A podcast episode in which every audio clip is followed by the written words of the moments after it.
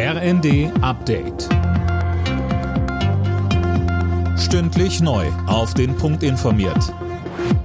Ich bin Fabian Hoffmann. Guten Abend.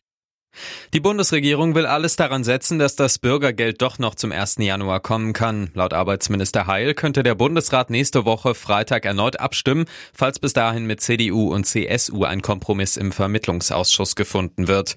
SPD-Chef Klingbeil sagte bei Welt, es ist ja nachweisbar, dass die Union mit falschen Zahlen gearbeitet hat, dass man damit versucht hat, die politische Stimmung auch anzuheizen.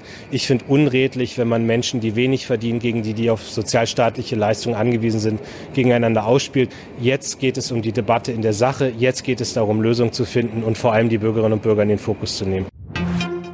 Die vom Bundesrat beschlossene Dezemberhilfe für Gas- und Fernwärmekunden sorgt für Kritik.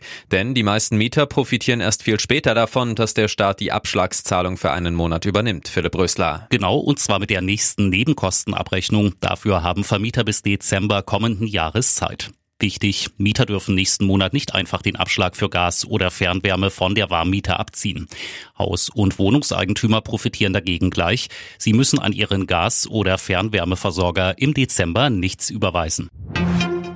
Das Bundesgesundheitsministerium ist gegen die Pläne von Schleswig-Holstein, die Maskenpflicht in Bussen und Bahnen im Nahverkehr zum Jahresende auslaufen zu lassen. Masken schützen vor Infektionen. Darauf zu verzichten sei unvorsichtig, so eine Sprecherin. Sie stellte auch klar, an der bundesweiten Maskenpflicht im Fernverkehr wird in diesem Winter nicht gerüttelt.